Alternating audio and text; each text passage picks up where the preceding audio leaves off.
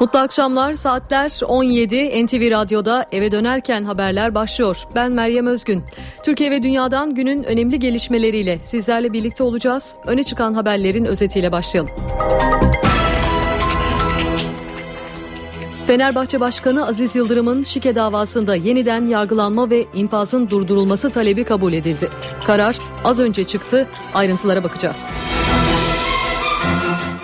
Siyasetin gündeminde Cumhurbaşkanlığı seçimi var. Başbakan Erdoğan nabız yoklama turlarını sürdürüyor. Bugün Türkiye Esnaf ve Sanatkarlar Konfederasyonu'nda sendikalar ve meslek odalarıyla buluştu. Ardından partisinin Merkez Yürütme Kurulu'nu topladı. CHP'de ise parti meclisi toplandı ve Ekmelettin İhsanoğlu'na tam destek kararı alındı. Her iki toplantının perde arkasını aktaracağız.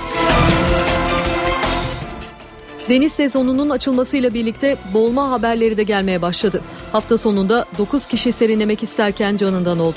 Peki tehlike anında ne yapmalı? Yanıtı az sonra eve dönerken haberlerde. Trafik terörü vahim boyuta ulaştı. Daha tatil sezonu başlamadan yılın ilk 5 ayında 142 bin kaza oldu. 1402 kişi 1204 kişi hayatını kaybetti. 98 bin kişi yaralandı.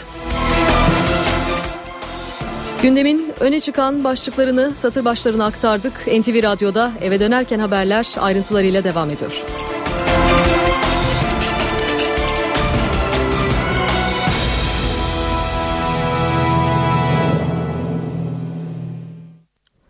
Fenerbahçe Kulübü Başkanı Aziz Yıldırım'ın şike davası ile ilgili infazın durdurulması ve yeniden yargılama talebi İstanbul 13. Ağır Ceza Mahkemesi'nce kabul edildi. Aziz Yıldırım şike davasında yeniden yargılanacak. İnfaz durduruldu. Peki bu karar ne anlama geliyor? Şimdi ne olacak? Hukukçu Yılmaz Yazıcıoğlu'na sorduk. Çok önemli bir e, neticedir. E, elbette ki bunun e, daha farklı yansımaları olacaktır. Türkiye'deki e, bakalım bunun sonucunda eğer yeniden mahkemeye çıkarsa hmm, artık hiç e, geriye dönüş tartışamayacağımız bir noktaya geleceğiz. Beyaz beraat çıkacak olursa veya ceza da indirilerek verilebilir.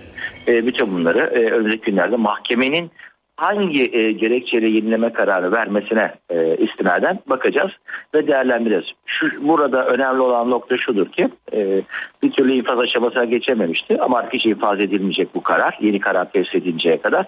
O yüzden de 6222'den verilen mahkemeye sonuç doğurmayacağı için e, Aziz Yıldırım'a Fenerbahçe Başkanlığı yapmasında da yeni bir karar tesis edilecek bir sakınca yok. Mahkemede tek bir karar vermediği için sonuçları budur. E, başkanlık için verilen mahkumiyet kararı uygulanmayacak çünkü e, infazın durdurulmasını kararı verdiği için tedbiren mahkeme infaz edilmeyeceğinden dolayı daha önceki mahkumiyetin e, sonuçları fakat şu e, yanılmıyorsam sahtecilikten de eğer mahkumiyet var ve oraya ilişkin reddettiyse sahtecilik yüz kızartıcı bir suçtur. O e, engel olabilir. Aziz Yıldırım'ın avukatı Rezan Ep Özdemir de karara ve bundan sonra ne olacağına ilişkin soruları yanıtladı. Yeniden yargılama talep ederken bir kısım meslektaşlarımız tutanakların sahte olabileceğini de atıf yapmıştı veya bir kumpas iddiasının da olduğunu atıf yapmıştı. Mahkeme yeniden yargılama talebini vaz ederken bu gerekçeler nedeniyle vermedi. Bu gerekçelerin hukuki dayanaktan yoksun ve mesnetsiz olduğunu e, ve fakat bu gerekçeleri göz ardı etmek suretiyle diğer e, sebepler, diğer gerekçeler ve diğer itirazları baz almak suretiyle verdi. Tabi bizim ceza muhakemesi kanunu madde 311 e, tek tek yeniden yargılama sebeplerini net bir şekilde ortaya koymuş. Yeni delil, yeni belge, sahte delil, sahte belge Anayasa Mahkemesi'nin bir ihlal kararı. Tabi bunlar tahdidi. Tahdidi olması hasebiyle Sayın Mahkeme yeniden yargılama kararını verirken bu gerekçelerden birine dayanmış olmalı ve dayanmak zorunda. Henüz e, karar tarafımıza da tebliğ edilmedi.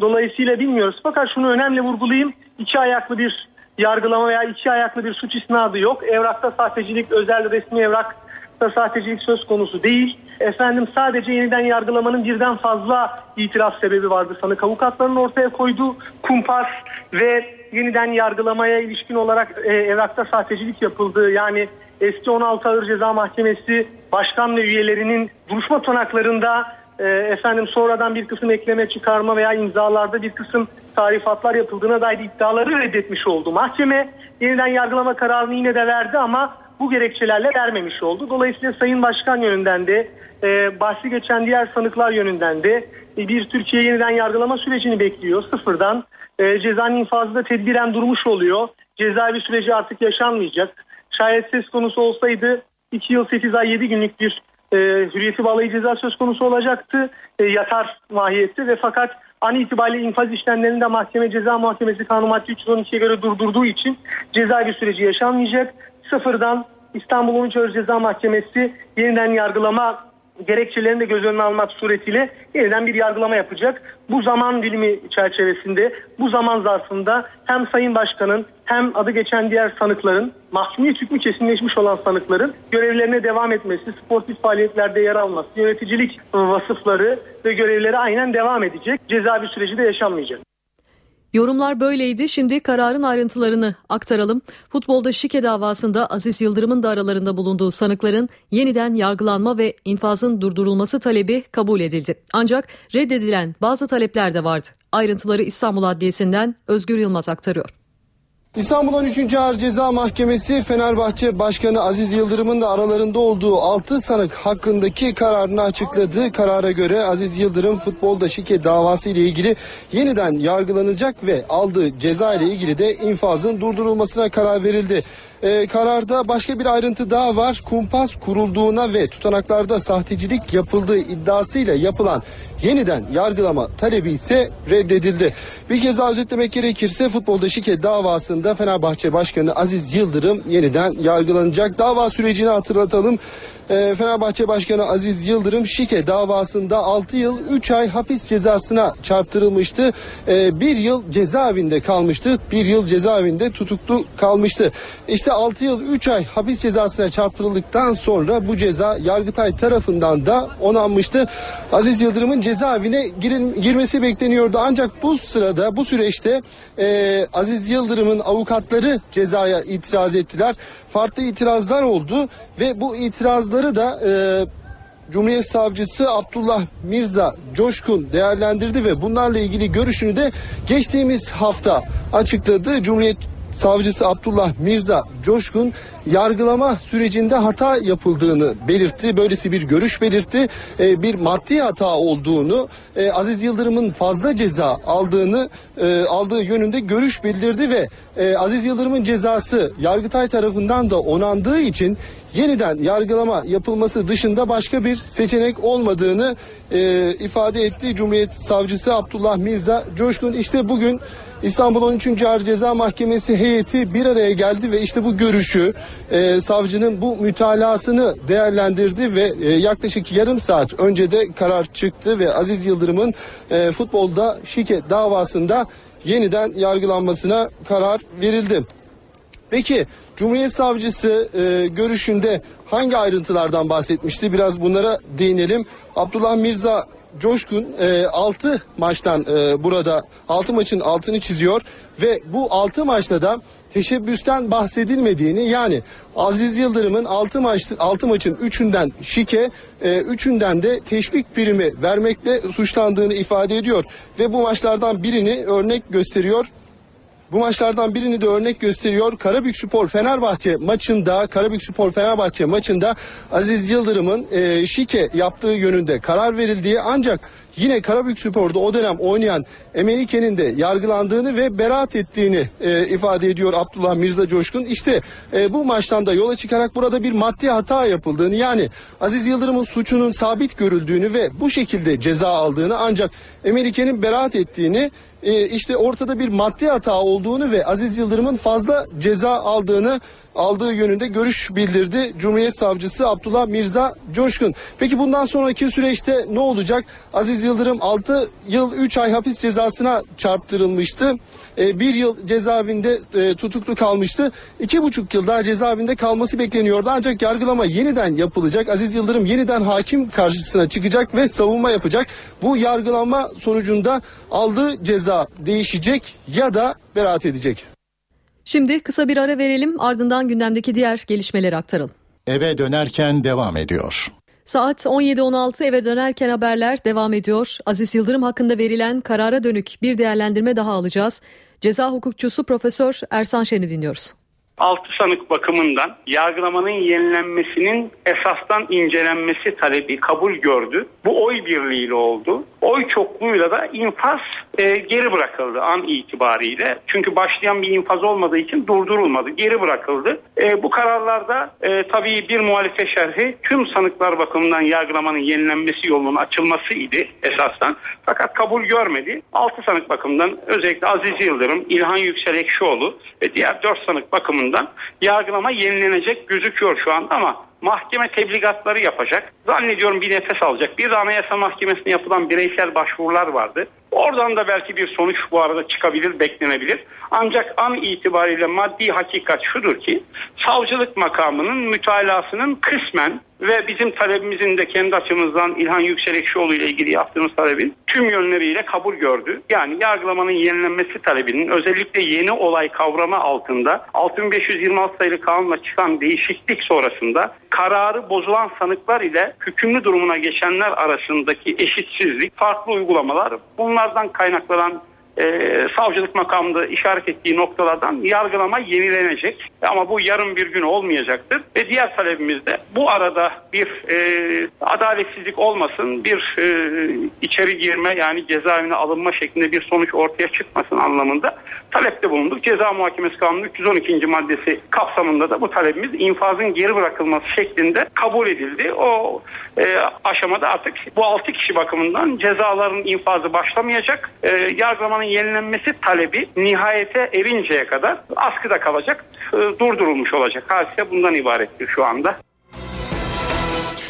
Gündemdeki diğer gelişmelere bakalım. Cumhurbaşkanlığı seçimi yaklaşıyor. Siyasi arena hareketlendi. CHP ve MHP'nin çatı adayını ilan etmesinden sonra gözler iktidar partisine çevrildi. Başbakan Tayyip Erdoğan adayı ay sonunda açıklayacaklarını duyurdu ve bugün Türkiye Esnaf ve Sanatkarlar Konfederasyonu'nda sendikalar ve meslek odalarıyla bir istişare toplantısı yaptı. Başbakan şu dakikalarda ise partisinin Merkez Yürütme Kurulu'yla toplantı yapıyor. Ayrıntıları AK Parti Genel Merkezi'nde bulunan NTV muhabiri Barış Koralp anlatıyor. Başbakan Erdoğan AK Parti'nin köşk adayını belirlemek için turlarına bugün de devam etti. Türkiye Esnaf ve Sanatkarlar Konfederasyonu öncülüğünde bir araya gelen 8 sivil toplum örgütünü meslek odası ve sendikayla bir araya geldi. Başbakan TESK ile görüştü. TOP, HATİŞ, TİSK, Türkiye Ziraat Odaları Birliği, Kamusen, Memursen ve Türk İş vardı bugünkü görüşmede ve Başbakan Erdoğan bu sivil toplum kuruluşlarına AK Parti'nin köşk adayı kim olsun diye sordu. Toplantının ardından TESK Başkanı Bendevi Palandöken Cumhurbaşkanı'nın ilk defa halk oyuyla seçilecek olmasının önemli olduğunun altını çizdi. Huzur ve güven ortamının korunması önemli itidalli sonuçlanmasını istiyoruz bu Cumhurbaşkanlığı seçiminin dedi. Ben Devi falan döken. Başbakan Erdoğan bu köşk istişarelerine geçtiğimiz hafta da devam etmişti. Türkiye Odalar ve Borsalar Birliği öncülüğünde bir araya gelen 10 sivil toplum kuruluşuyla iş dünyasını temsil eden 10 sivil toplum kuruluşuyla bir araya gelmiş yine köşk istişarelerini sürdürmüştü. Parti teşkilatının içerisinde de bu yoklamayı yapmıştı başbakan. Milletvekilleri, il ve belediye başkanları, büyük kurultay delegeleriyle bir araya gelmiş ve AK Parti'nin Cumhurbaşkanı adayı kim olsun diye sormuştu. İstişarelerine sivil toplum örgütü temsilcileriyle bugün de devam etti.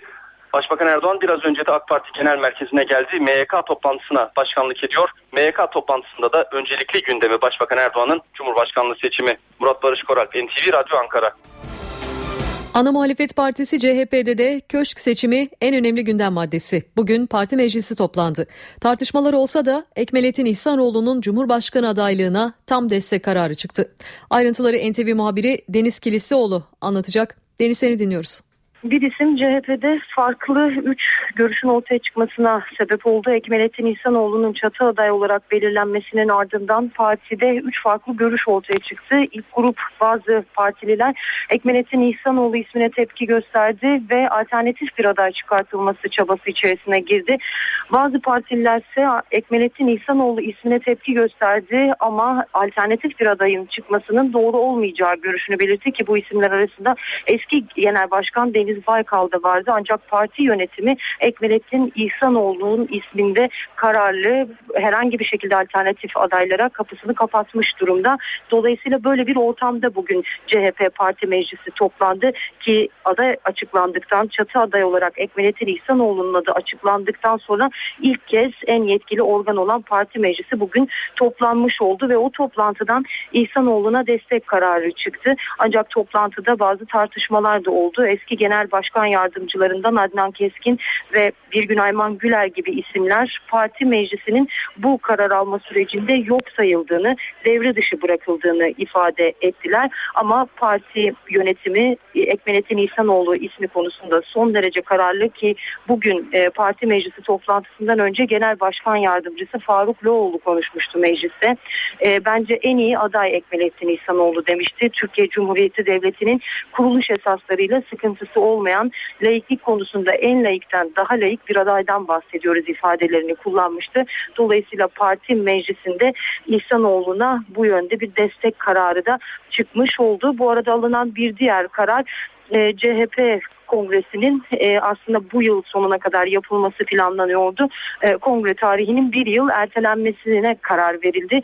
Zira e, parti yönetimi birçok seçim var. E, bir de kurultay süreçleriyle e, enerji harcamayalım görüşündeydi. Bu yüzden Cumhurbaşkanlığı bir erken seçim ihtimali veya olmazsa genel seçim sonrasına e, bu kongrenin ertelenmesini istiyordu. Bu konu bugün görüşüldü parti meclisinde ve sonunda e, 2016 yılı içerisinde yapılması kararlaştırıldı.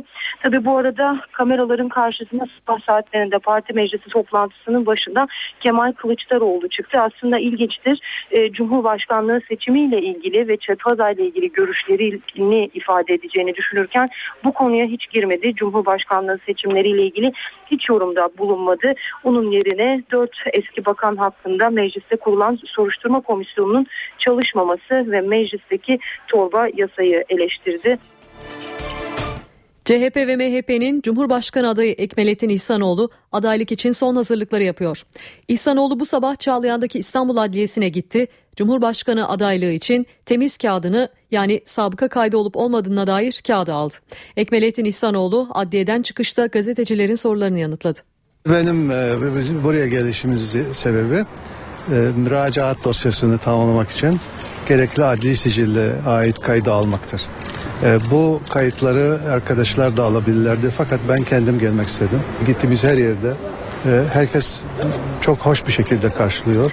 Müsbet ve e, ince ifadelerle, e, hayırha e, düşüncelerle iyi temennilerini ifade ediyorlar. Bu beni mutlu ediyor.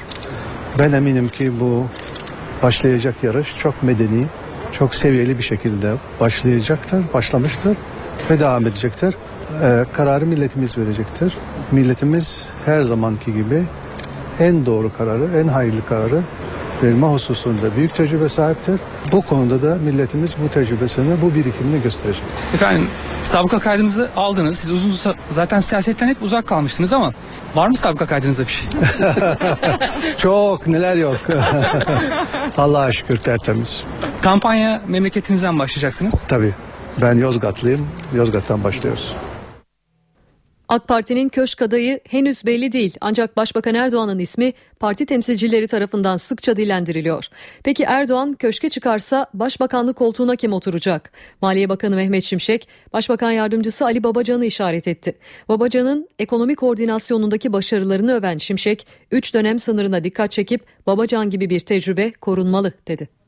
Bütün bu badireleri atlatmışsa, bu krizleri, bu zorlu süreçleri iyi yönetmişse ekonomi yönetimi olarak konuşuyorum.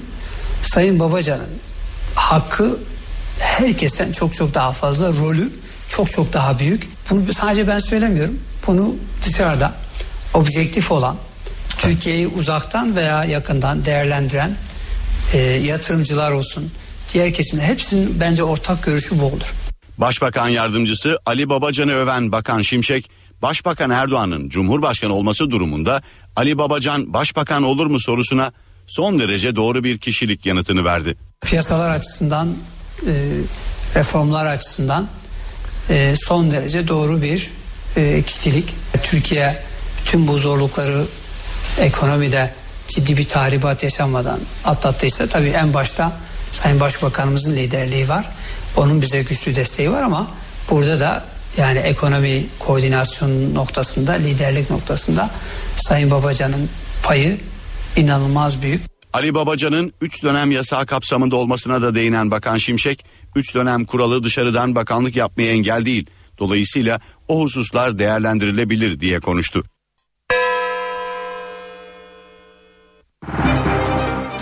Para ve sermaye piyasalarındaki işlemlere bakalım. Borsa İstanbul şu sıralarda 79.205 seviyesinde.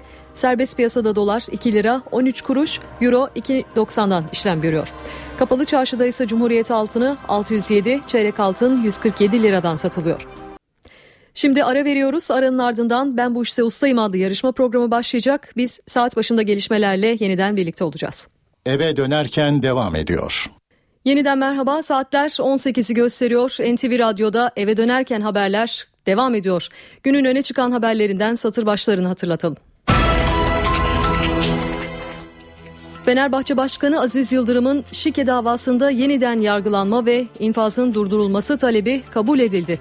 Kararı spor hukukçusu Alpay Köse ile konuşacağız. Başbakan Erdoğan Cumhurbaşkanlığı adayının belirlenebilmesi için istişarelerini sürdürüyor. Bugün önce Türkiye Esnaf ve Sanatkarlar Konfederasyonu'nda sendikalar ve meslek odalarıyla buluştu. Ardından partisinin Merkez Yürütme Kurulu'nu topladı. CHP'de ise parti meclisi toplantısından Ekmelettin İhsanoğlu'na tam destek kararı çıktı. Deniz sezonunun açılmasıyla birlikte boğulma haberleri de gelmeye başladı. Hafta sonunda 9 kişi serinlemek isterken canından oldu. Peki tehlike anında ne yapılmalı? Yanıtı az sonra eve dönerken haberlerdi. MIT yasası mahkemelik oldu. CHP Afyonkarahisar Milletvekili Ahmet Toptaş, yasanın 9 maddesinin yürütmesinin durdurulması ve iptali için Anayasa Mahkemesi'ne başvurdu. Trafik terörü vahim boyuta ulaştı. Daha tatil sezonu başlamadan yılın ilk 5 ayında 142 bin kaza oldu, 1204 kişi hayatını kaybetti, 98 bin kişi yaralandı. Öne çıkan haberlerden satır başları böyleydi. Şimdi eve dönerken haberlerde ayrıntılara geçelim.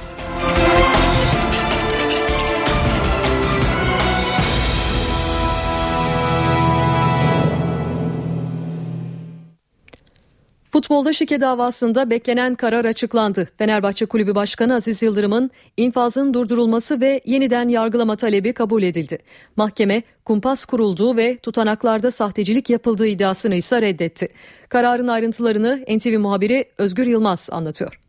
İstanbul 13. Ağır Ceza Mahkemesi yaklaşık bir buçuk saat önce kararını açıkladı. Fenerbahçe Başkanı Aziz Yıldırım'ın da aralarında olduğu 6 sanık yeniden yargılanacak ve bu sanıklara verilen cezalarla ilgili, ilgili de infazın durdurulması yönünde karar verdi. İstanbul 13. Ağır Ceza Mahkemesi işte o kararın sonuç bölümü şu anda elimizde. Bu, buradan birkaç maddeyi okumak istiyorum e, görevsizlik ve yetkisizlik kararları verilmesine ilişkin taleplerin taleplerin oy birliğiyle reddine sanıklara kumpas kurulduğuna ilişkin iddialar sebebiyle yargılamanın yenilenmesi taleplerinin de oy birliğiyle reddine e, duruşma tutanaklarında sahtecilik yapıldığına ilişkin iddialar nedeniyle yargılamanın yenilenmesi taleplerinin de oy birliğiyle reddine diyor ancak sonrasında devam ediyor.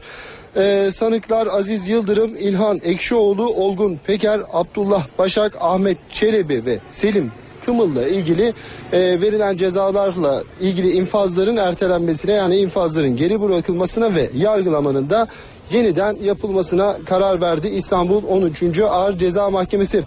Geçtiğimiz hafta Cumhuriyet Savcısı bir mütalaa ver, vermişti Abdullah Mirza Coşkun. Bu mütalasında da e, yargılama sürecinde maddi hatalar yapıldığını ve Aziz Yıldırım'a verilen 6 yıl 3 aylık hapis cezası Yargıtay tarafından da onandığı için e, tekrar yargılama dışında bir yol olmadığı yönünde bir görüş beyan etmişti. İşte mahkeme e, mahkemede İstanbul 13. Ağır Ceza Mahkemesi de e, bugün toplandı ve e, savcının görüşünü de değerlendirdi. Kısmen savcının görüşüne katılarak 6 sanık hakkında yeniden yargılanma kararı verdi. 13. Ağır Ceza Mahkemesi'nin verdiği karar sonrasında Sarı Lacivertli Camia'dan ilk açıklama basın sözcüsü Mahmut Uslu'dan geldi. Uslu, çok güzel bir gün, Türk adaletine ve yargısına teşekkür ederiz. Biz af istemedik. Fenerbahçe camiası adaletli bir yargı önünde yargılanacak. Bu çok önemli dedi. Karara dönük bir değerlendirme alacağız şimdi. Telefon attığımızda spor hukukçusu Alpay Köse var. İyi akşamlar Sayın Köse. İyi akşamlar. Efendim mahkeme kararının ardından şimdi ne olacak? Aziz Yıldırım başkanlık görevine devam edebilecek mi? Ee, tabii verilmiş olan bu mahkeme kararında yeniden bir yargılama yapılması e, durumu söz konusu. Aynı zamanda e, kesinleştiği için ceza infazın yani e, Sayın Aziz Yıldırım'ın yeniden hapse durum, girmesi durumu söz konusu ve başkanlığın düşme durumu söz konusuydu. İnfazda durdurulduğu için e, bu işlemlerde şu an e, durdurulmuş olacak. Dolayısıyla şu an Sayın Aziz Yıldırım ve diğer 5 sanıkla ilgili hukuki durum e, şu ankiyle sabit olacak. Yani e, hapse girmeyecekler yargılama sonuna kadar ve e, işte başkanlık görevine veya yöneticilik görevine devam edecekler. Hı hı. Bu yeniden yapılacak yargılama sonunda çıkacak olan karara göre hukuki durum yeniden şekillenecek. Peki yargılama süre, sürecine dönecek olursak yeniden yargılama mevcut deliller üzerinden mi yapılacak? Ne gibi farklılıklar olacak? Şimdi e, zaten e, 13. Ağır Ceza Mahkemesi Yargıtay'ın bu konuda e, özellikle e, Beşiktaş'la ilgili sanıklarla ilgili vermiş olduğu bozma kararından dolayı bir yargılama yapacaktı. Bu 6 tanığı da buna ekleyerek yeniden bir yargılama yapacak. E, bir duruşma günü verecek. Burada e, delillerle ilgili e, şu an mahkemenin bu vermiş olduğu kararında bir e, karar söz konusu değil.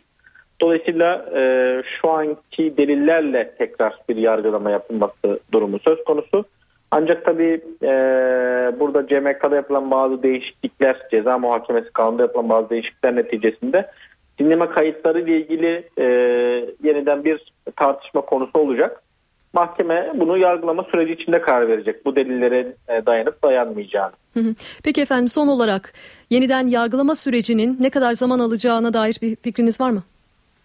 Şimdi bu hususun cevabı yeniden yargılamanın bütün dosyayla ilgili mi yapılacağı yoksa sadece belli bölümleriyle ilgili mi yapılacağı e, soru işaretinde gizli. Çünkü savcının mütalasında aslında bütün e, dosyanın değil belli maçlarla ilgili tekrar yargılama yapılması talebi söz konusuydu. Eğer dosya tamamıyla yeniden eline alınırsa e, yargılama sürecinin bitmesi 3-4 yılı bulabilir. E, çünkü özel etkili mahkemeler kaldırıldığı için normal yargılama düzeni içine girecek bu mahkeme. Ancak sadece belli bölümüyle ilgili yeniden bir yargılama yapılacaksa o zaman daha kısa sürer desek bile bunun da bir, bir buçuk yıldan önce olması yine mümkün değil tabii. Peki Sayın Köse çok teşekkür ediyoruz yayınımıza katılıp değerlendirmelerde bulunduğunuz için. Ben teşekkür ederim. Aziz Yıldırım hakkındaki bu kararın yaklaşık bir saat sonra başlayacak olan Çift Forvet programında ayrıntılı olarak ele alınacağını da duyuralım. NTV Radyo Cumhuriyet Halk Partisi'nde en üst karar organı Parti Meclisi bugün Cumhurbaşkanlığı seçimi gündemiyle toplandı. Üyeler MHP ile çatı aday olarak ilan edilen Ekmelettin İhsanoğlu'nun adaylığını değerlendirdi. Eleştirenler olsa da Parti Meclisi'nden İhsanoğlu'na destek kararı çıktı. CHP Parti Meclisi'nden Ekmelettin İhsanoğlu'nun Cumhurbaşkanı adaylığına destek çıktı. Parti Meclisi Ekmelettin İhsanoğlu'nun Cumhurbaşkanı adayı olarak belirlenmesinin ardından ilk kez toplandı.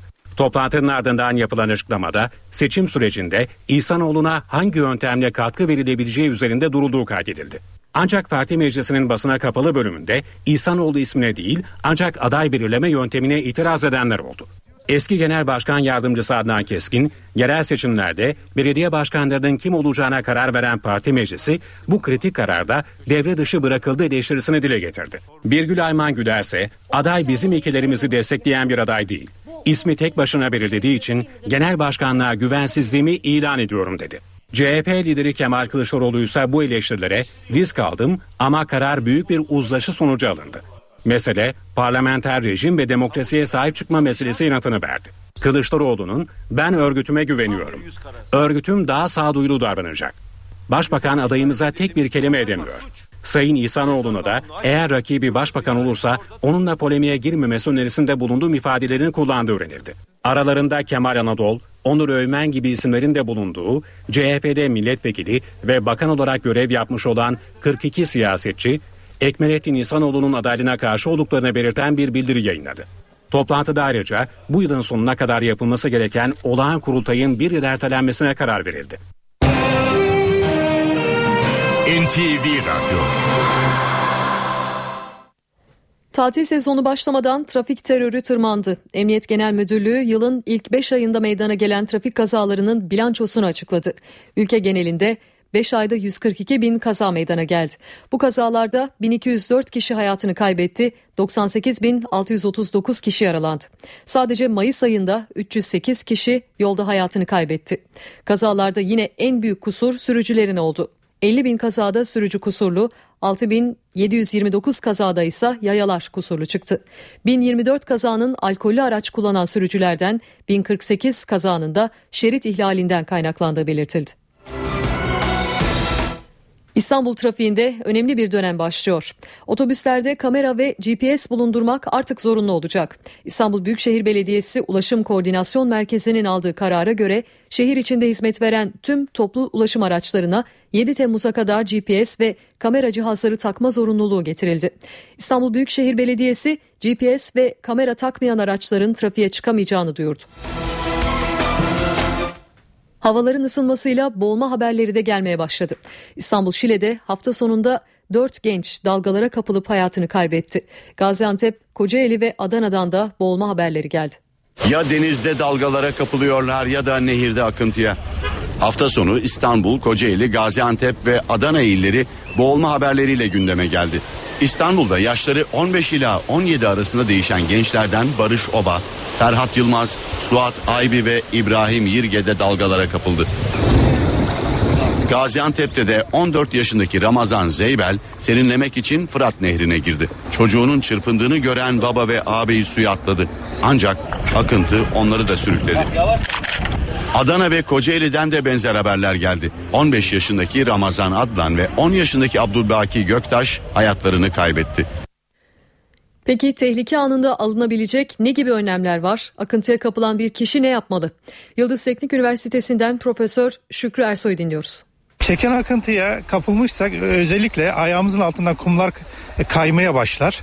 Bu çeken akıntıya yakıldığımızın bir göstergesidir ve e, haber veremiyorsak önce bir elimizi kaldırmamız gerekiyor e, tehlikeyi e, kıyıya bildirmek için. Yine olmuyorsa e, paniklemeyeceğiz. E, birincisi çeken akıntıya karşı kıyıya doğru yüzmek çok tehlikeli. Yüzemezsiniz. Dolayısıyla çeken akıntının yönüne değil e, kıyıya paralel olarak yüzmek gerekiyor. Sağa ya da sola kıyıya paralel olarak yüzmek gerekiyor. Tümsekten önce yakalanmışsanız kendimizi koy vereceğiz. Nefesimizi tutacağız e, bir süre. Bu çok e, uzun bir dalga e, akıntı değildir zaten. E, yani bir e, 25-30 saniye bekleyip e, açık denizde şey açıldığı açıldığı takdirde tekrar e, kıyıya paralel yüzme girişiminde bulunmamız gerekiyor. Paralel yüzme işi olamıyorsa kapılmışsak e, nefesimizi tutup e, su yutmadan, yüzmeye çalışmadan ileride serbestledikten sonra tekrar kıyıya paralel e, yüzmekte fayda var. Antalya'da Konyaaltı sahili halka ücretsiz olarak açıldı. Sahilde internet, şemsiye, şezlong, tuvalet ve duş hizmetlerinden artık para alınmayacak. Haberi Antalya Büyükşehir Belediye Başkanı Menderes Sürel verdi. NTV muhabiri Sibel Atasoy'un haberini veriyoruz. Artık Antalyalılar Konyaaltı sahilinden Konyaaltı sahilinin nimetlerinden bir tek kuruş ödemeden istifade edebilecekler. Konyaaltı plajındaki tüm hizmetler artık ücretsiz. 2004 yılından bu yana özel bir firma tarafından işletilen Antalya Konyaaltı plajının işletme süresi yılbaşında sona erdi. İl Özel İdaresi 10 yılın ardından plajı tekrar ihaleye çıkarmadı. AK Partili Büyükşehir Belediyesi Konyaaltı sahilinin kullanım hakkı için belediye meclisinden yetki istedi. Oylama yapıldı. Ancak Büyükşehir Belediyesi'nin yetki talebi CHP ve MHP'li üyelerin 48'e karşı 51 oyuyla reddedildi. Konyaaltı sahili encümen kararıyla 3 yıllığına Antalya Büyükşehir Belediyesi'ne devredildi. Büyükşehir Belediye Başkanı Menderes Türel tüm hizmetlerin ücretsiz olduğu Konyaaltı sahilinin açılışını gerçekleştirdi. Halkın sahilini halka teslim ediyoruz. Artık engelli kardeşlerimiz denizin içine kadar rahatlıkla ulaşabilecekler. Sahilde güvenliği ise belediyeye ait ekipler sağlayacak. İstanbul'da uyuşturucu operasyonu haberi var sırada. Narkotik polisinin operasyonunda yaklaşık 13 kilogram bonzai maddesi ele geçirildi. 7 kişi de tutuklandı. Anadolu yakasında bonzai dağıtımı yaptığı tespit edilen çeteye yönelik polis takibi 2 ay önce başladı. Teknik ve fiziki takibin tamamlanmasının ardından Pendik, Kadıköy, Ümraniye ve Üsküdar'da eş zamanlı operasyon düzenlendi. Operasyon şebekenin liderliğini yapan bir kişinin de aralarında bulunduğu 10 kişi gözaltına alındı.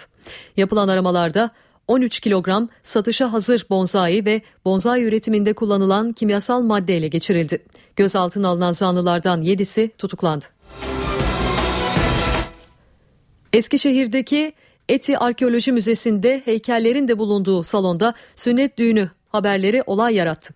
Kültür Bakanlığı soruşturma başlattı. Anadolu Üniversitesi Sanat Tarihi Bölümü Başkanı Profesör Mehmet Erol Altınsapansa tarihi eserlere zarar gelmediği sürece bu tür organizasyonların doğal olduğunu savundu. Eskişehir'de Arkeoloji Müzesi'nde yapıldığı iddia edilen sünnet düğünü tartışma yarattı. Sosyal medyaya yansıyan fotoğraflara akademik çevrelerden de yorumlar gelmeye başladı. Anadolu Üniversitesi Sanat Tarihi Bölüm Başkanı Profesör Mehmet Erol Altınsapan'a göre bu tür organizasyonların yapılması doğal. Müzelerde eserlerin niteliğine göre güvenlik önlemleri alındığı takdirde insanlarımızın, toplumumuzun, halkımızın müzelerin içerisinde sosyal faaliyetlerini gerçekleştirmesinden doğal bir şey yoktur. Altın Sapan amacın insanları müzeye getirmek olduğunu söylüyor. Bunu kendi adıma desteklemekteyim. Müzeler de sosyal kurumlardır. Zaten varlık nedenleri geçmişte yaratılan, geçmişte ortaya çıkartılan unsurların günümüzdeki insanlara gösterilmesi, ifade edilmesidir. Kültür ve Turizm Bakanlığı'nın konuyla ilgili başlattığı soruşturma sürüyor. Konuyla ilgili müze yetkililerinden henüz resmi bir açıklama yapılmadı. Habercilerin telefonla ulaştığı yetkililer sosyal etkinliklerin yapıldığı salondaki tarihi eserlerin zarar görmediğini söylemekle yetindi. Şimdi kısa bir ara verelim ardından eve dönerken haberler kaldığı yerden devam edecek. Eve dönerken devam ediyor. Saat 18.23 eve dönerken haberler kaldığı yerden devam ediyor. Dışişleri Bakanlığı Musul'da alıkonulan Türklerle ilgili gerekli çalışmalar hassasiyetle sürdürülmektedir açıklaması yaptı. Bakanlık Kerkük'e sığınmak zorunda kalan Türkmenlere gönderilen insani yardımla ilgili de bilgi verdi. Buna göre AFAD tarafından 6 bin kişilik 1150 gıda kolisi Kerkük'e ulaştırıldı. İnsani yardımları koordine etmek için iki AFAD ve TİKA temsilcisi de Erbil'e gitti. Kızılay'da insani yardımları 8 personeliyle birlikte Sincar bölgesine gönderdi. Türkiye, Irak'a bugüne kadar toplam 40.750 gıda kolisi, 10.000 battaniye, 12.500 kişilik çadır yardımı yaptı. Irak'ta IŞİD saldırılarına maruz Türkmenlerin lideri Erşat Salihi bugün Ankara'da temaslarda bulunuyor. Salihi Dışişleri Bakanı Ahmet Davutoğlu ile bir araya geldi. İkili daha sonra ortak basın toplantısı düzenledi. Öne çıkan mesajları NTV muhabiri Deniz Kilisioğlu aktaracak. Son dönemde Irak'taki saldırılardan, IŞİD saldırılarından en çok etkilenen grupların başında geliyor Türkmenler. Son derece sıkıntılı bir tablo içerisindeler.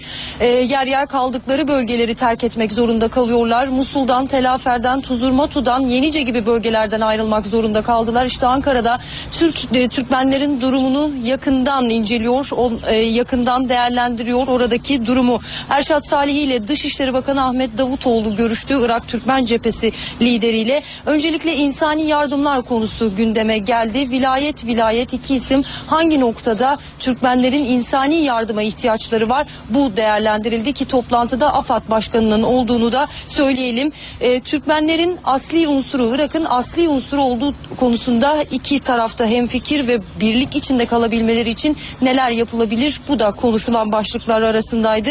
Tabii ki e, Kerkük'teki durum son derece hassas. Son dönemde e, özellikle Kerkük'ün durumu ile ilgili değerlendirmelerin yapıldığını da söyleyebiliriz bu görüşmede ve Irak'ın geleceğinde Türkmenlerin hak ettiği yerde olabilmeleri ki seçimden çıkmış bir Irak var biliyorsunuz. Hala siyasi tablo şekillenmiş değil, bir hükümet kurulabilmiş değil. Çatışmalar devam ediyor, istikrarsızlık devam ediyor ve hükümet kurma çalışmaları ve sonrasında Irak'ın siyasi geleceği şekillendirilirken Türkmenler bu tablonun neresine oturulabilir? Oturtulabilir. Bu değerlendirildi. Irak'ta IŞİD militanlarının ilerleyişi sürüyor. Son olarak Irak'ın Ürdün'e açılan sınır kapılarını ele geçirdi. IŞİD'in kazandığı mevzilerin artması üzerine Irak'ta Amerika Birleşik Devletleri Dışişleri Bakanı John Kerry sürpriz bir şekilde bugün Bağdat'a geçti. Kerry, Irak Başbakanı Nuri El Maliki ile görüştü. Ardından da Erbil'e geçti. Ayrıntıları Erbil'de bulunan NTV muhabiri Korhan Varol bildiriyor yönetimi lideri Mesut Barzani ile görüşecek. Amerikan Dışişleri Bakanı John Kerry dün bir dizi temasları vardı. Merkezi yönetimle görüştü. Başbakan Maliki ile ve diğer liderlerle bugünkü durağı ise Kuzey, bölgesel Kürt yönetimi lideri olacak ve bu görüşmelerden sonra Amerika'nın nasıl bir yön çizeceği merak konusu olan biten karşısında IŞİD karşısında zira çok değil geçen hafta Maliki Irak merkezi yönetimi yardım istemişti. Hava saldırılarına Amerika'dan destek istemişti. Amerika'da çağrıda bulunmuştu. Bu çağrısı karşılık bulacak mı? Bu görüşmenin ardından netleşmesi bekleniyor. Ülkenin batısında hakimiyetini kurdu. IŞİD'in sadece batısı değil kuzeyinde de batıda Ambar eyaleti yani Ürdün sınırındaki kontrolü ele geçirdi. Kuzeyde de Suriye ki Suriye'nin içinde de bazı noktalarda olduğunu biliyoruz. Yani bloklar arası geçişi sağlamış durumda. Mevzilerini sıklaştırdığı IŞİD sadece sınırda değil iç bölgelerde de devam ediyor kanlı çatışmalar. Hızlı hızlı geçecek olursak eğer Ramadi'de, Diyala'da, Selahattin'de ve Tel Afer'de yine birçok noktada IŞİD güçleriyle karşı karşıya geliyor. Irak ordusu Kerkük'te Türkmenlerle karşı karşıya kaldı. E, Peşmerge'nin yetmediği yerde Türkmenler kendi imkanlarıyla çareyi silahlanmakta buldu. Yakıt sıkıntısı devam ediyor. Yine uzun kuyruklar göze çarpıyor. Yine şiddetli çatışmalardan kaçanlar, canlarını kurtarmaya çalışan Iraklılar var. Yani Ahmet Arpat eğer özetlemek gerekirse önümüzdeki günlerde bu suların durulması çok beklenmiyor. Amerika'nın da bu görüşmelerden sonra nasıl bir tavır takınacağı da merak konusu. Irak ordusu IŞİD karşısında ilk günkü kadar etkisiz olmasa da askeri uzmanlar askerlerin örgüt militanlarına kaptırdığı bölgeleri geri almasının çok zor olduğunu söylüyor. Uzmanlara göre askerlerin morali bozuk. Komutanlar yolsuzluğa bulaşmış durumda. Ordunun hava gücü ise yok denecek kadar az. Irak Şam İslam Devleti örgütü militanları Irak'ta etki alanlarını giderek artırıyor. Onlara karşı koymakta zorlanan Irak ordusuysa zorda. 350 bin askeri bulunan ordunun dörtte birinin savaşacak güçte olmadığı belirtiliyor. Çatışmalar sırasında askerlerin cepheden kaçmasıyla 243 taburun 60'ının ortadan yok olduğu, bu taburların ekipmanlarının da militanların eline geçtiği belirtiliyor. Ordunun hava gücü de oldukça zayıf. Irak Hava Kuvvetleri'nin Amerikan yapımı Hellfire füzelerini atabilecek kapasitede sadece iki savaş uçağı var. Üstelik Irak'ın füze stoğu da tükenmek üzere. Askerlerin moralinin kötü olması da ordunun elini zayıflatıyor. IŞİD'in etki alanı artarken ikmal sıkıntısı yaşayan birlikler cepheye silah hatta yiyecek götürmekte zorlanıyor. Yolsuzluklara bulaşan komutanlarsa orduyu toparlayarak militanları bozguna uğratacak deneyimden yoksun. Orduya yazılmak için askerlik şubelerine akın eden yüzlerce gönüllünün de askeri birlikleri güçlendirmesi pek mümkün görünmüyor. Daha önce eline silah almayan bu gönüllülerin eğitimli ve kararlı IŞİD militanlarının karşısında direnmelerinin çok güç olduğu vurgulanıyor. Ordunun mücadele etmeye çalıştığı Irak Şam İslam Devleti örgütünün morali ise hiç olmadığı kadar yüksek. 10 binden fazla eğitimli militanı bulunan örgüt elde ettiği askeri ve maddi destekle büyük bir güce ulaşmış durumda. Irak'ın yanı sıra Libya'da Türk vatandaşları için tehlike arz edebilir. Libya'da hükümete karşı silahlı mücadele veren eski Genelkurmay Başkanı Halife Haftar, ülkenin doğusunda yaşayan Türklerin Libya'yı terk etmesini istedi. Haftar, Türklerle birlikte Katarlılara da Libya'nın doğusundan 48 saat içinde ayrılmaları uyarısı yaptı. Açıklamada aksi halde iki ülke vatandaşları ile ilgili sorumluluk bizde değil ifadesi kullanıldı. 48 saatlik süre bu gece dolacak. Halife Haftar, Katar'ı ülkedeki radikal militanları desteklemekle suçluyor. Avrupa Birliği Suriye'ye yönelik yeni yaptırım kararları aldı. Lüksemburg'da toplanan Avrupa Birliği Dışişleri Bakanları 12 Suriyeli bakanın Avrupa'daki mal varlıklarını dondurdu ve bu kişilere seyahat yasağı getirdi. Yaptırımlar Suriye'deki insan hakları ihlalleri nedeniyle alındı. Kararla Avrupa Birliği'nin yaptırım listesine bulunan Suriyelilerin sayısı 191'e yükseldi. Mısır'da El Cezire televizyonu için çalışan 3 gazeteci hapis cezasına çarptırıldı. Gazetecilerden biri 10, diğer ikisi 7'şer yıl hapse mahkum edildi. El Cezire için çalışan gazeteciler Kasım ayından bu yana yargılanıyordu. Yalan haberler yaymak ve Müslüman kardeşleri desteklemekle suçlanan 3 gazeteci iddiaları reddediyordu. Karara uluslararası toplumdan da tepki yağdı. Uluslararası Af Örgütü basın için kara gün değerlendirmesini yaptı. İngiltere rahatsızlığını dile getirmek için Mısır Büyükelçisini Dışişleri Bakanlığı'na çağırdı. Hollanda, Hollanda ise konuyu Avrupa Birliği'nin gündemine taşıyacaklarını duyurdu. Saat 18.31 öne çıkan haberlerin satır başlarını bir kez daha hatırlayalım. Fenerbahçe Kulübü Başkanı Aziz Yıldırım şike davasında yeniden yargılanacak. İstanbul 13. Ağır Ceza Mahkemesi ileride telafisi imkansız zararlara sebebiyet vermemesi açısından yeniden yargılama ve infazların geri bırakılması kararı verdi. Mahkeme kumpas kurulduğu ve duruşma tutanaklarında sahtecilik yapıldığı iddialarını ise reddetti. Başbakan Erdoğan'ın çalışma ofisine dinleme cihazı bulunması ile ilgili yürütülen soruşturmada gözaltına alınan 5 polisin serbest bırakılmasına savcılık itiraz etti. Dünya Bankası Türkiye'nin büyüme tahminini yükseltti. Banka, Türkiye için daha önce yaptığı 2014 büyüme tahminini %2,4'ten %3,5'e yükseltti. Satır başları böyleydi. Şimdi hava tahminlerini alacağız. NTV Meteoroloji Editörü Gökhan Abur'u dinliyoruz. İyi akşamlar. Kararsız hava koşullarının etkisini kaybettiği bir haftaya başladık. Sıcaklıklar yükseliyor. Perşembe günü batı ve iç kesimlerde daha da yükselecek. Hafta sonu Batı Karadeniz, Marmara ve Kuzey Ege'de kuvvetlenecek Poyraz 4-5 derece düşürecek ama yine de sıcaklıklar ortalamaları üzerinde olacak. Yurdun büyük çoğunluğunda yağışlar etkisini kaybetti. Yarın yalnızca Doğu Karadeniz'de Trabzon, Rize, Artvin. Doğuda ise gün içinde Ardahan, Kars, Vanakkar önce yerel yağışlar yürütecek. Doğudaki hafif yağışlar çarşamba günü aralıklara devam edecek. Doğudaki yağışların perşembe gününe etkisini sürdürmesini bekliyoruz. İstanbul'da yarın hava az bulutlu sıcaklık ise 29 dereceye kadar çıkacak çarşamba günü 30 dereceyi geçmesini bekliyoruz. Ankara'da yarın hava az bulutlu sıcaklık 28 derece. Perşembe günü ise 35 dereceye kadar çıkacak. İzmir'de ise hava açık sıcaklık 34 derece rüzgar yarın da sertleşmeye devam edecek. Çarşamba günü rüzgar giderek zayıflayacak. Hepinize iyi akşamlar diliyorum. Hoşçakalın. Şimdi yeniden bir ara veriyoruz. Eve dönerken devam ediyor. Saat 18.38 eve dönerken haberler kaldığı yerden devam ediyor. Başbakan Erdoğan'ın çalışma ofisine dinleme cihazı bulunması ile ilgili yürütülen soruşturmada gözaltına alınan 5 polisin serbest bırakılmasına savcılık itiraz etti.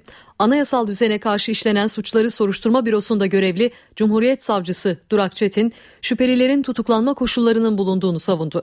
İtiraz önce zanlıları serbest bırakan Hakim Hasan Akçam tarafından değerlendirilecek. Akçam'ın kararını değiştirmemesi durumunda itiraz başvurusu Nöbetçi Ağır Ceza Mahkemesi tarafından karara bağlanacak. Zanlılar adli kontrol şartıyla serbest bırakılmış, Başbakan Erdoğan kararı sert sözlerle eleştirmişti. Cumhuriyet Halk Partisi MIT yasasının 9 maddesinin yürütmesinin durdurulması ve iptali için Anayasa Mahkemesi'ne başvurdu. Başvuru yeni MIT yasasındaki bazı düzenlemelerin anayasanın hak arama, haberleşme, özel hayatın gizliliği gibi maddelerine aykırı olduğu gerekçesiyle yapıldı. Başvuruyu CHP adına Afyon Milletvekili Ahmet Toptaş yaptı. Toptaş, MIT sadece Bakanlar Kurulu'nun verdiği yetkilerle hareket eden bir örgüt olmamalı dedi. Yüksek Mahkeme CHP'nin başvurusunu önce şekil yönünden değerlendirecek. Başvuru kabul edilirse esası ilişkinde değerlendirme yapılıp karar verilecek. Balyoz davası sanıkları serbest bırakıldıktan sonra davanın bir numaralı sanığı Çetin Doğan hakimleri Hakimler Savcılar Yüksek Kurulu'na şikayet etti. Çetin Doğan'ın avukatı Hüseyin Ersöz İstanbul Adliyesi'ne verdiği dilekçede Anayasa Mahkemesi'nin adil yargılama hakkının ihlal edildiğine ilişkin kararına atıf yaptı. Hakimlerin sistematik şekilde hukuka aykırı uygulamalarda bulunduğunu, soruşturma başlatılarak cezalandırılmalarını talep etti. PKK'nın elindeki çocuklarının geri dönmesi için Diyarbakır'da eylem yapan aileler yarın Başbakan Erdoğan'la görüşecek. 30 aile bu akşam karayoluyla Diyarbakır'dan Ankara'ya yola çıkıyor. Evet Diyarbakır'dan başlattığımız ve tekrar Diyarbakır'a döneceğimiz bu eylemimizi şimdilik Ankara'ya taşıyoruz. Ailelerin bir ayı aşkın süredir devam eden eylemi Ankara'ya taşınıyor. Dağda olan çocukları için oturma eylemi yapan anneler Başbakan Recep Tayyip Erdoğan'la görüşecek. Görüşme için randevu alındığını söyleyen yaklaşık 30 aile Diyarbakır'dan karayoluyla Ankara'ya gidiyor. Aileler Başbakan Erdoğan'ın yanı sıra meclisteki partilerin temsilcileriyle de görüşmek istiyor. Meclisteki partilerin bütününden yardım istiyoruz. Yaşı kaç olursa olsun bütün gençlerin evlerine dönmesini konusunda annelerin yüreğindeki bu ateşi ateşe bir su dökün. Ailelerin durumlarına dikkat çekmek amacıyla meclis önünde kısa bir yürüyüş yapmaları da bekleniyor. Burada Allah'ın izniyle inşallah başbakanımızın yanına da gideceğiz. Ve ona yalvaracağız çocuklar için bir çözüm üretmesini isteyeceğiz. Evet biz yarın karar verdik. Hepimiz birlikte biz Ankara'ya gidiyoruz. Başbakanla Onların yanına gideceğiz, çocuklarımızı isteyeceğiz. Ya- Ankara'ya gidecek aileler geri dönene kadar Diyarbakır'daki eylem küçük bir grup tarafından sürdürülecek. NTV Radyo Meclis Plan Bütçe Komisyonu'nda görüşmeleri süren torba yasa tasarısı iktidarla muhalefeti karşı karşıya getirdi. Muhalefet karşı çıktığı maddelerin tasarıdan çıkartılmaması halinde komisyon sürecini uzatacağını duyurdu. AK Parti ilk geri adımı attı. Ağır bir dille eleştirilen akaryakıt özelleştirmeleriyle ilgili madde tasarıdan çıkarıldı. Madencilik ve taşeron düzenlemesinin de içinde olduğu torba tasarı Plan Bütçe Komisyonu'nda muhalefetin sert direnişiyle karşılaştı. 100 maddeye aşan tasarının henüz 13 maddesi görüşülebildi. Bu torbaya doldurduğunuz zehir zemberek kabul edemeyeceği her şeyi bize zorla dayatıp torba diye bu torbanın içine koyacaksanız biz yokuz arkadaşlar. Eğer bize angarya uygularsanız biz de size bu angaryayı bu merenk gibi iade edeceğiz. Ve siz bu Ramazan ayında gelip burada çalışacaksınız. Muhalefetin itirazları ilk sonucunu verdi. Akaryakıt özelleştirmelerinde devletin ihaleyi alan firmaya geri dönük fiyat farkı ödemesini öngören düzenleme tasarıdan çıkarıldı. Öyle sanıyorum ki bizim engellememizden sonra şimdi iktidar bizim karşı olduğumuz bu yasaların bu görüşülmesini geriye çıkarak Soma yasası diye yasanan mali ve idari affı da öngören yasaların çıkmasında ciddi bir mesafe alacağız. Muhalefetin tasarıda itiraz ettiği dört kritik madde daha var. Bunlar arasında idari yargı kararlarının uygulama süresini iki yıla çıkaran düzenleme ile belediye kanununda arsa kelimesini taşınmaz olarak değiştiren düzenleme dikkat çekiyor. Yürütme e, arzu ettiği her şeyi e, bu e, önergelerle torba yasanın içerisine sokmak suretiyle e, bir bakıma gücüne güç katmak istemektedir. AK Parti'nin muhalefetin diğer itiraz noktalarında geri adım atmayacağı henüz belli değil. Tasarının madencilik ve taşeronlukla ilgili zorunlu düzenlemelerinin çıkarılması konusunda mutabakat sağlanamaması halinde meclis çalışmalarının Cumhurbaşkanı adaylarının propaganda takvimine sarkma olasılığı bulunuyor. İş yerlerinde hekim çalıştırma zorunluluğu nedeniyle doktorlar sertifika sınavına girmeye başladı. Ancak birçok doktor geçen ay yapılan sınavdan geçer not alamadı. 7521 doktordan sadece %9'u iş yeri hekimi olmaya hak kazandı. %91'lik başarısızlık oranı Sağlık Bakanı'na soruldu. İş yeri hekimi olabilmek için 7521 doktor sınavda ter döktü. Ancak sadece 609'u yeterli puan alabildi. Hürriyet gazetesinden Şükrü Kızılot'un gündeme taşıdığı sınav sonuçlarına göre başarı oranı %9. Yani iş yeri hekimi olabilmek için toplam 220 saat eğitim alan hekimlerden %91'i sertifika almaya kazanamadı.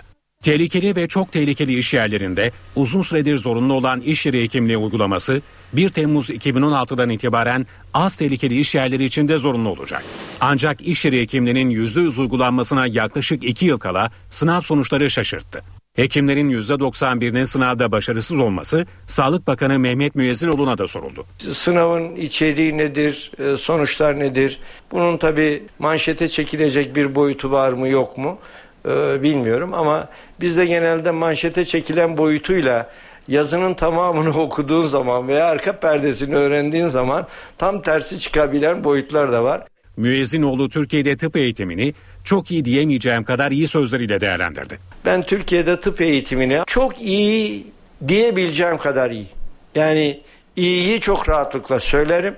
Ee, çok iyiyi de e, demekte e, yani e, kendi içimde duygu dünyamda zaman zaman tartışsam bile çok iyi dediğim zaman bile rahatsız olmam mutlu olurum. Irak'taki karışıklığa rağmen ülkenin kuzeyden pompalanan petrolün Türkiye'ye akışında problem yaşanmıyor. Enerji Bakanı Taner Yıldız, petrol Türkiye aracılığıyla dünya pazarlarına ulaştırılıyor dedi. Şu ana kadar 3 tane kargo yüklendi ve e, adresleri için yoluna çıktı. Dördüncü kargoyu da dün akşam itibariyle yüklemeye başladık. Tabii dediğim gibi üretildikçe hem iletilecek hem de bunlar tüketim piyasalarına e, sunulacak. Belki de kargo İsrail'e gitmiş olabilir ama e, sattıkları noktada başka olabilir. Petrol borsasına giren bir mal, öyle tabir edelim, e, birinci el, ikinci elden tekrar farklı sahipliklere doğru gidebilir. O yüzden biz bu kısmıyla Türkiye olarak ilgilenmiyoruz. Birinci tankerin hesabı yaklaşık 97 milyon dolardı. Şu anda Halk Bankası'na 93 milyon dolar. birinci kargo e, için e, yatırılmış durumda. Değerli arkadaşlar bu para her zaman söylüyoruz e, yine yapılan sözleşme gereği hem Bağdat'a dekont edilen hem de Erbil'in bilgisinde bulunan paralardır. Dünya Kupası Türkiye'nin büyüme tahminini yükseltti. Banka, Türkiye için daha önce yaptığı 2014 büyüme tahminini %2,4'ten %3,5'e yükseltti. Ekonomi notu başlıklı raporda güçlenen ihracat ve devam eden kamu talebi sayesinde Türk ekonomisinin dayanıklılığını koruduğu belirtildi. Raporda dış finansman risklerinin azaltılabilmesi için ihtiyatlı para politikası gerektiğine de dikkat çekildi. Para ve sermaye piyasalarındaki işlemlere bakalım. Borsa İstanbul günü 79.327 puandan tamamladı. Serbest piyasada dolar 2 lira 13 kuruş, euro 2.90'dan işlem gördü. Kapalı çarşıda ise Cumhuriyet altını 607, çeyrek altın 147 liradan satıldı. NTV Radyo Kayıp Malezya uçağından haber var. Gizemi çözmeye çalışan yetkililer kaptanın uçağı Hint Okyanusu'nun güneyinde ıssız bir adaya indirmeyi planladığını öğrendi. Böylece kaptan olayın baş şüphelisi haline geldi. 3 aydan beri kayıp olan Malezya uçağının gizeminin çözülmesini sağlayabilecek yeni bulgular elde edildi. Soruşturmayı yürüten Malezyalı yetkililer uçağın kaptanının evindeki uçuş simülatöründe Hint Okyanusu'nun güneyindeki bir güzergahı gösteren planı ortaya çıkardı. İncelenen bu verilere göre kaptan Zahari Şah simülatöründe uçağı Hint Okyanusu'nun güneyinde ıssız bir adaya indirme çalışması yaptı. 170 mülakat yapan ve uçaktaki 239 kişinin profilini çıkaran Malezyalı yetkililer sadece kaptanın bu uçuş sonrası özel ve iş hayatında bir plan yapmamış olmasını da şüpheli buldu. Tüm bu bulgular 53 yaşındaki kaptanı baş şüpheli yaptı. Uçağın düşmesinin ardından kaptan Şah'a ilişkin kuşkular belirmiş ancak yakınları ve ailesi bunu reddetmişti. Bu yeni unsurlar ışığında uçağı arama çalışmaları da söz konusu bölgeye kaydırıldı. Uçağın enkazının bulunmasının yıllar alabileceği belirtiliyor. Malezya Hava Yolları'na ait uçağın 8 Mart'ta Kuala Lumpur'dan Pekin'e giderken içindeki 239 kişiyle kaybolması modern havacılık tarihinin en büyük gizemlerinden biri olarak nitelendiriliyor. Uluslararası Futbol Federasyonları Birliği FIFA Almanya hakkında soruşturma açtı. Gerekçe Almanya'nın 2-2 biten Gana maçında bazı Alman taraftarların yüzlerini siyaha boyayarak fotoğraf çektirmesi yani ırkçılık yapılması. Bir FIFA yetkilisi ırkçılığa karşı sıfır tolerans ilkesini benimsediklerini ve delillerin disiplin komitesi tarafından değerlendirildiğini söyledi. Vergi kaçakçılığından dolayı hakkında dava açılan Arjantinli yıldız Lionel Messi 32.9 milyon euro ceza ödeyecek. Ekonomi Bakanlığı gelir hesaplamalarını yaptı ve Arjantinli oyuncuya bildirimde bulundu. Ödeme yaz aylarında yapılacak ve taksitler 2018 yazında sona erecek. 6.8 milyon euroluk ilk cezanın ardından Barcelona'nın yıldızı elde ettiği geliriyle de her sene 5.2 milyon euroluk ödeme yapacak. Böylece Lionel Messi için bakanlığın çıkardığı fatura toplam 32.9 milyon euro oldu. Şimdi ara veriyoruz. Saat başında eve dönerken haberlerde yine birlikte olacağız. Eve dönerken devam ediyor. Yeniden merhaba saat 19 eve dönerken haberlerde günün öne çıkan başlıklarını hatırlatalım. Fenerbahçe Başkanı Aziz Yıldırım futbolda şike davasında yeniden yargılanacak. İstanbul 13. Ağır Ceza Mahkemesi Aziz Yıldırım'ın da aralarında bulunduğu sanıkların yaptığı yeniden yargılanma ve infazın durdurulması taleplerini kabul etti. Karara dönük Fenerbahçe'den ilk değerlendirmeyi basın sözcüsü Mahmut Uslu yaptı. Uslu, Türk adaletine ve yargısına teşekkür ederiz. Fenerbahçe camiası şimdi adaletli bir yargı önünde yargılanacak. Bu çok önemli dedi. Siyasetin gündeminde Cumhurbaşkanlığı seçimi var. Başbakan Erdoğan nabız yoklama turlarını sürdürüyor. Bugün Türkiye Esnaf ve Sanatkarlar Konfederasyonu'nda sendikalar ve meslek odalarıyla buluştu. Ardından partisinin Merkez Yürütme Kurulu'nu topladı. CHP'de ise parti meclisi toplandı ve Ekmelettin İhsanoğlu'na tam destek kararı alındı. Libya'da darbe girişiminde bulunan emekli Tuğgeneral Halife Hafter, ajan oldukları gerekçesiyle Türk ve Katar vatandaşlarına ülkenin doğusunu terk etmeleri için 48 saat süre verdi. Açıklamaya Dışişleri Bakanı Ahmet Davutoğlu tepki gösterdi. Davutoğlu, bu tür temelsiz açıklamalar Libya halkının hissiyatını yansıtmıyor dedi. Başbakan Erdoğan'ın çalışma ofisinde dinleme cihazı bulunması ile ilgili yürütülen soruşturmada gözaltına alınan 5 polisin serbest bırakılmasına savcılık itiraz etti. Trafik terörü vahim boyuta ulaştı. Daha tatil sezonu başlamadan yılın ilk 5 ayında 142 bin kaza oldu. 1204 kişi hayatını kaybetti. 98 bin kişi yaralandı.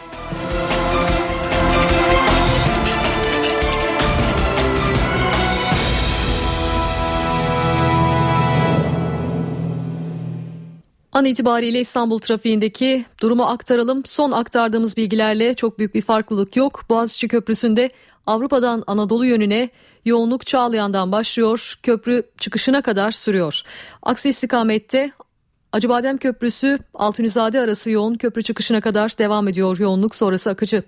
Fatih Sultan Mehmet Köprüsü'nde Avrupa'dan Anadolu'ya Tem Akşemsettin Viyadüğü'nden Hassal Seyrantepe, Massak Kavşağı ve Seme gişelere kadar yoğunluk söz konusu.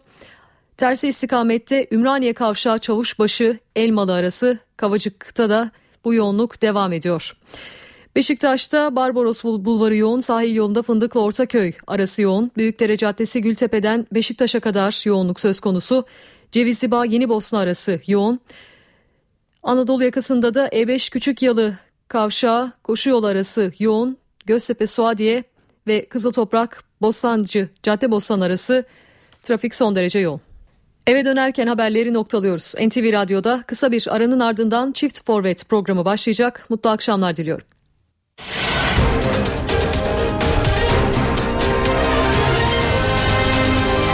NTV Radyo, Türkiye'nin haber radyosu.